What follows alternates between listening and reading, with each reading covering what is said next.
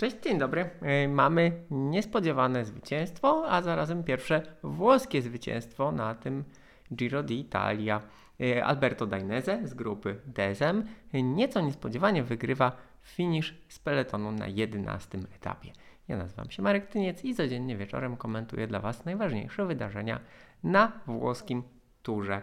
E, I mamy fajną sytuację, no bo wszyscy się zastanawiali, czy Cavendish, czy Ewan, czy Demar a tymczasem młody Włoch z ekipy DSM.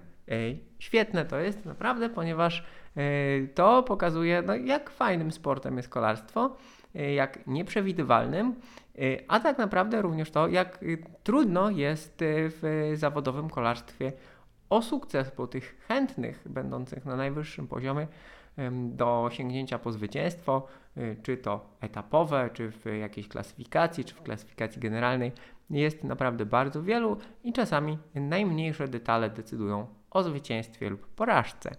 Y, to był w ogóle, y, mimo że y, całkiem płaski etap, to dość ciekawy, sporo się na nim działo. Wiał wiatr, były próby rozerwania peletonu. Tutaj drużyny Ineos i Quickstep brały się do pracy. W pewnym momencie nawet Caleb Ewan został z tyłu, ale z tych prób za wiele nie wyszło. E, istotne jest natomiast to, że na premii lotnej e, drugiej w ciągu dnia, tej, na której rozdawane są bonusowe sekundy, o 3 sekundy zafiniszował Richard Carapaz i po dzisiejszym etapie to on jest na drugiej pozycji w klasyfikacji generalnej za Juanem Pedro Lopezem. Teraz traci do niego 12 sekund. Zrównał się e, czasowo z Almeidą, ale tam setne sekundy z czasówki Y, spowodowały, że to on jest wyżej w klasyfikacji generalnej, zatem ma teoretycznie taktyczną przewagę nad Almeidą, no i również przewagę psychologiczną. Jeżeli chodzi o dzisiejsze ucieczki, to mieliśmy wczesną ucieczkę zawodników jadących, drużyn, włoskich drużyn jadących z dziką kartą, którzy zostali doścignięci. Dzięki temu, że zostali doścignięci, to właśnie Carapaz mógł E, mógł zafiniszować o te 3 e, sekundy, a później e, swojej szansy próbował Dries de Bond z Alpecin Phoenix, drużyny, która już niebawem będzie się nazywała Alpecin de Koenig. I tutaj ważna informacja z wczorajszego dnia. Ekipa ta zadeklarowała, że będzie się ubiegała o licencję World Tourową. To jest ważne o tyle, że mm, oni są wysoko w rankingach mają stabilną sytuację finansową również, zatem no ten ich y, awans do World Touru jakby jest y, niemal pewny. W związku z tym jeszcze bardziej zaciekła rywalizacja będzie się toczyła na dole y, tabeli rankingu decydującego o awansie i spadku z World Touru, zatem tym trudniejsze, tym, tym trudniejsze zadanie przed ekipami Lotto Sudal, Izraela, oraz Bike Exchange, które no, są, e, nie mają przede wszystkim najlepszego sezonu mm, i tych punktów mają mało, zatem będą musieli przemodelować, e, przemodelować swój sezon w poszukiwaniu, w poszukiwaniu punktów. Ekipa DSM, ekipa DSM, z której mamy dzisiejszego zwycięzcę, y, często mm, jest aktywna na finiszach. Często pracują, gonią ucieczki, y, często też ustawiają swój y, pociąg, mm, chcąc rozprowadzać sprintera. Dzisiaj, tak jak wiele razy mieli rozprowadzać Cesa Bola, Holendra, który jest ich takim no, sprinterem numer jeden. E, natomiast on powiedział Dainese, że nie czuje się najlepiej. E, Dainese postanowił poszukać swojej szansy i co też jest ciekawe, ponieważ czuł się dobrze, e, co też jest ciekawe, w odnalezieniu się w końcówce pomógł mu nie kto inny, tylko Romain Bardet. Romain Bardet, który tutaj no, gra o zwycięstwo w klasyfikacji generalnej całego wyścigu. Świetnie pojechał na Blockhausie, no a mimo to, mimo to pomógł y, młodszemu koledze w y, rozprowadzeniu. Zatem tutaj no, y, Dainese w ogóle szczególnie dziękował Bardetowi y, no i zauważył ten fakt. Myślę, że my też powinniśmy to zauważyć. Y, miejmy nadzieję, że może karma wróci do Bardeta dzięki temu. I teraz tak, no jeżeli chodzi o, o sam finish, to bardzo dobre warunki do finiszu, przede wszystkim szeroko, bez y, jakichś szczególnych utrudnień. Tam jeden zakręt ze zwężeniem, potem szosa z powrotem się rozszerzyła. Ostatni łuk dość szeroki, który y, nie przeszkadzał za bardzo. Było troszkę y, przepychanek, no bo y, jak zawsze do trzeciego kilometra y, przed metą mocno pracowali kolarze Innos Grenadiers, którzy zabezpieczali interesy Karapaza. Tam schodząc ze zmiany gdzieś było troszkę przepychanek z kolarzami Quickstepu, ale to nie, nie przeszkodziło y, w rozprowadzeniu jako takim.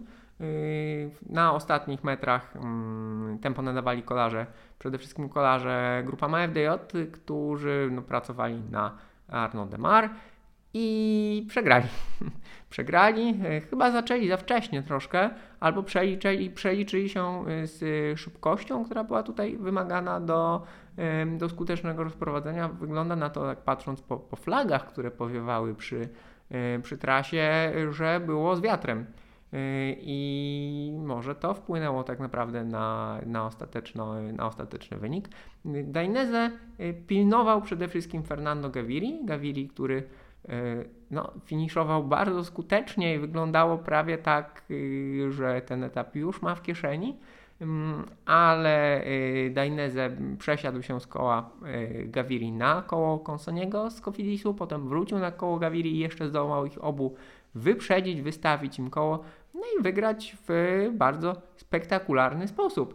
A ci y, no, najbardziej jakby anonsowani przed tym etapem bohaterowie, czyli Demar, Ewen i Cavendish dopiero na miejscach czwartym, piątym i szóstym. Także określenie to jest sport. Dzisiaj mogliśmy, dzisiaj mogliśmy tego doświadczyć. E, mamy debiutanckie zwycięstwo w World Tourze e, młodego 24-letniego Alberto Dainese. Zobaczymy, czy to jakby rozpocznie jego wielką karierę, czy będzie na przykład tylko e, takim jednorazowym wynikiem, ale myślę, że y, ten młody zawodnik, podkreślę jeszcze raz, 24 lata. Oczywiście obserwujemy ten wysyp młodych talentów, ale trzeba pamiętać, że 24-letni kolarz w jakichkolwiek, y, jakichkolwiek by nie było okoliczności, to jest wciąż młody kolarz i cała kariera przed nim. Y, Zatem no, ten Dainese, kto wie, może będzie następną gwiazdą y, sprintu, a z pewnością y, daje nadzieję Włochom na jakieś lepsze wyniki ich reprezentantów, no bo jeżeli o to chodzi, to od jakiegoś czasu jest posłucha i czekają na jakąś dużą, dużą kolejną gwiazdę.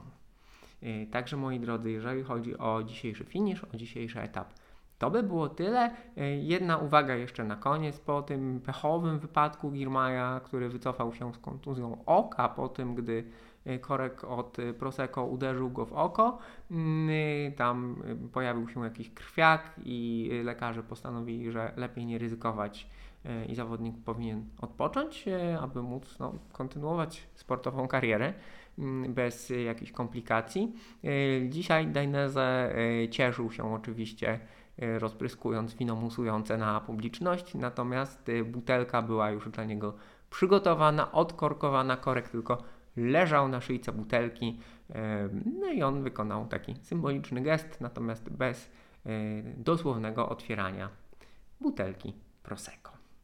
Y, Także jeżeli chodzi o y, kwestie BHP, organizatorzy wyciągnęli wnioski, y, no i y, myślę, że na kolejnych etapach ta procedura będzie y, właśnie, będzie właśnie taka. A cóż jutro? Jutro etap e, prawdopodobnie dla ucieczki, być może dla mocniejszych sprinterów. Zobaczymy, kto się wycofa, kto jeszcze będzie jechał do końca ty, tygodnia. Etap do Genui. Dosyć ciekawy, kilka górek, ale ostatnich 30 km w dół i po płaskim. Także zobaczymy, jak to będzie wyglądało. Y, Tak czy inaczej, wchodzimy powoli w y, coraz ciekawsze etapy i w coraz bardziej ekscytującą fazę wyścigu. Dziękuję Wam uprzejmie. Y, To by było na tyle. Do zobaczenia, do usłyszenia. Cześć.